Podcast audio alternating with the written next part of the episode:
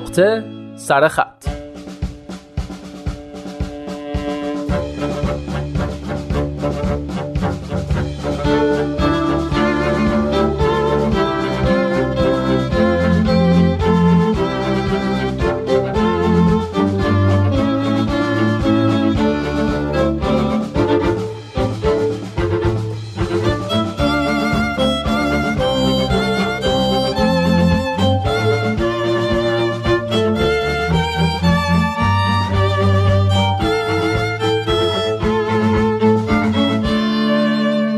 اینجا در جوار آدمهایی که 24 ساعت نگاهشان به دیوار و فلزه است وجود حیوانات قنیمتی است.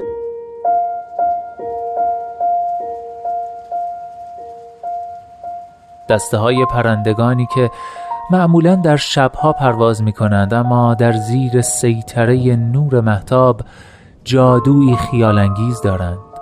ارکستر قورباغه هایی که مسکنی به جز مرداب کوچک چسبیده به اقیانوس ندارند.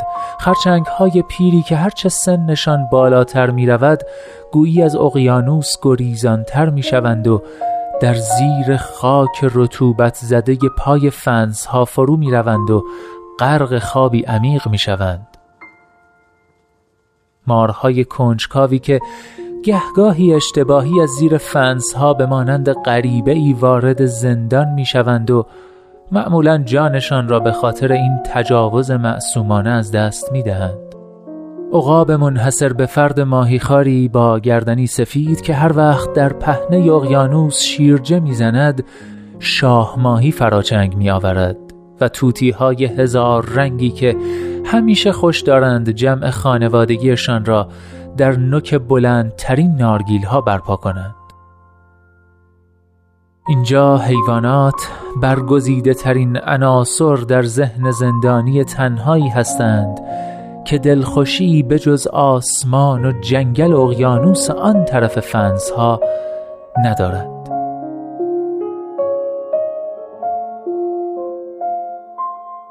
بهروز بوچانی جزیره منوس ژانویه 2016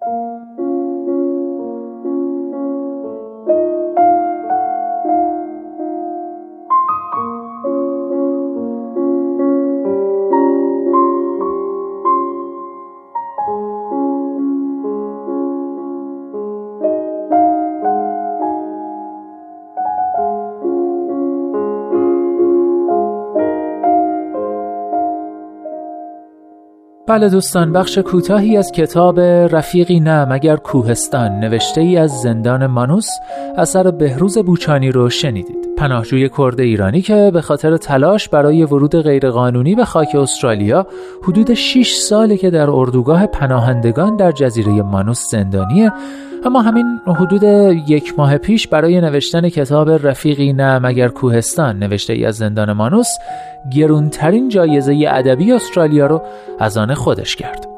بهروز بوچانی همونطور که احتمالا می‌دونید این کتاب رو به زبان فارسی روی گوشی موبایلش نوشته. و اونو از طریق واتساپ برای امید توفیقیان فرستاده. امید توفیقیان هم نوشته های بهروز رو به انگلیسی ترجمه کرده و اونا رو در قالب کتابی با عنوان No Friends But The Mountains Writing From Manus Prison به چاپ رسونده. که نهایتا این کتاب موفق میشه در جوایز ادبی نخست وزیری ویکتوریا جایزه 25 هزار دلاری اثر غیر داستانی و جایزه 100 هزار دلاری برای ادبیات رو به دست بیاره و رتبه اول سال 2018 رو کسب کنه. البته بهروز بوچانی حتی اجازه پیدا نمی‌کنه در مراسم اعطای جوایز ویکتوریا شرکت کنه اما سخنرانیش از طریق ارتباط ویدیویی پخش میشه که در پایان نقطه سر خط این هفته ازتون دعوت می‌کنم ترجمه فارسی این سخنرانی تکان دهنده و قابل تحمل رو بشنوید.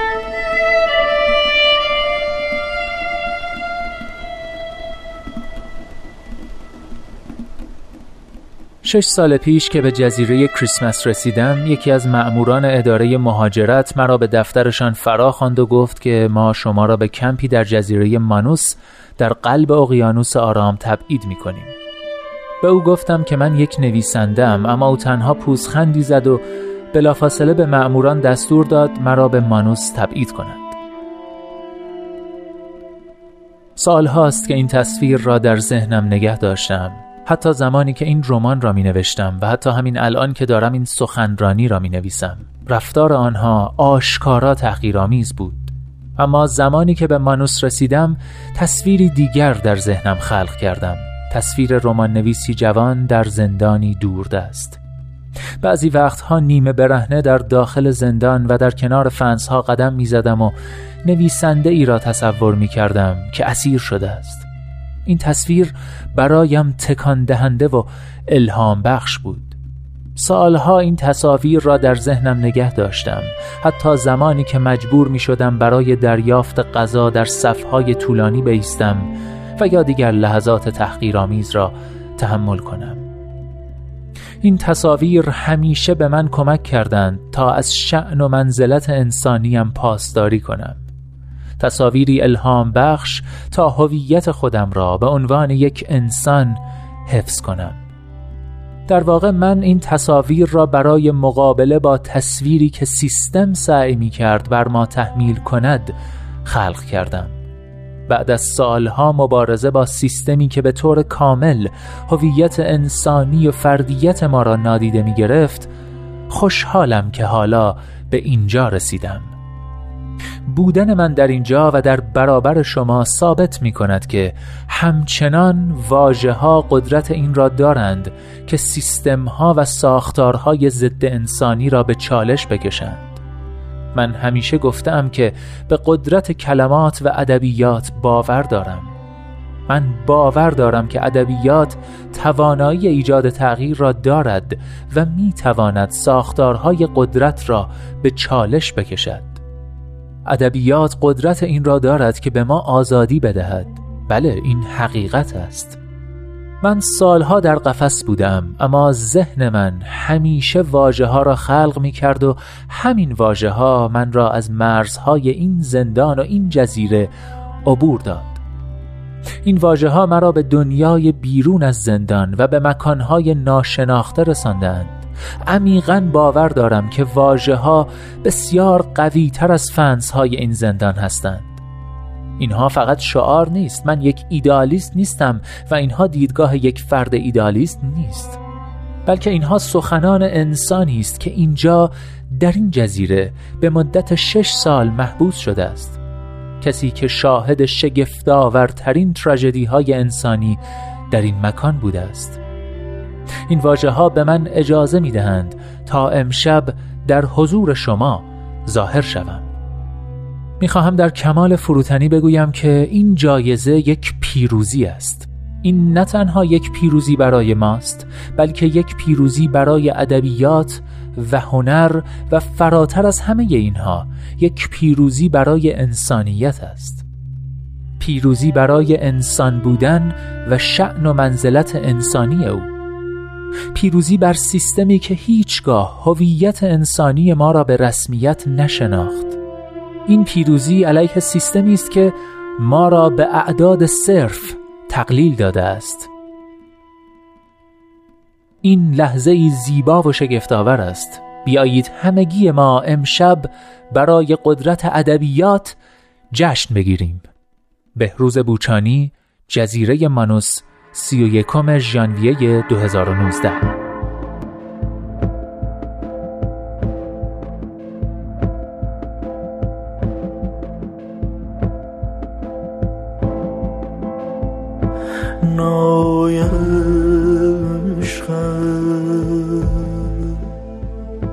تشنه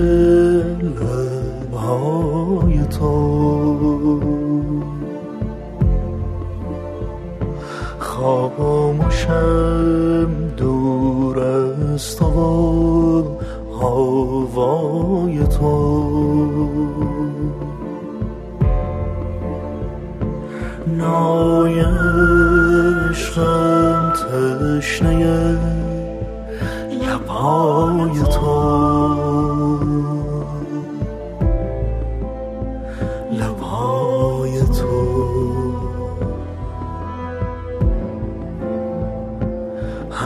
چو باران از نشیب در را می گریزد می گریزم خسته در صحرای تو صحرای تو. می گریزم در صحرای تو صحرای تو.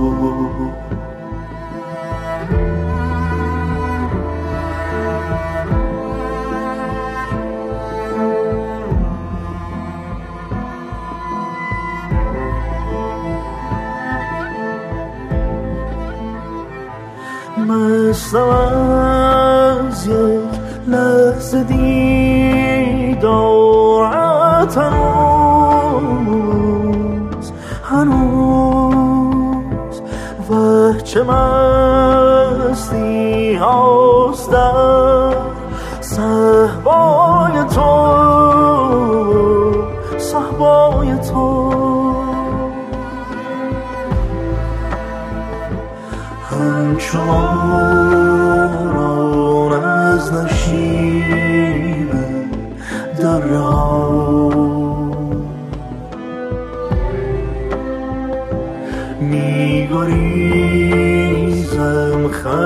خستم سرای تو صحرای تو.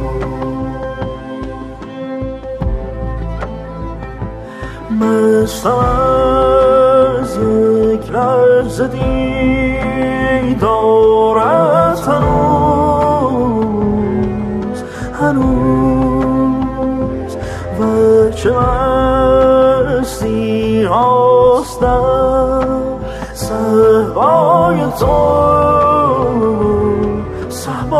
تو صحبای تو.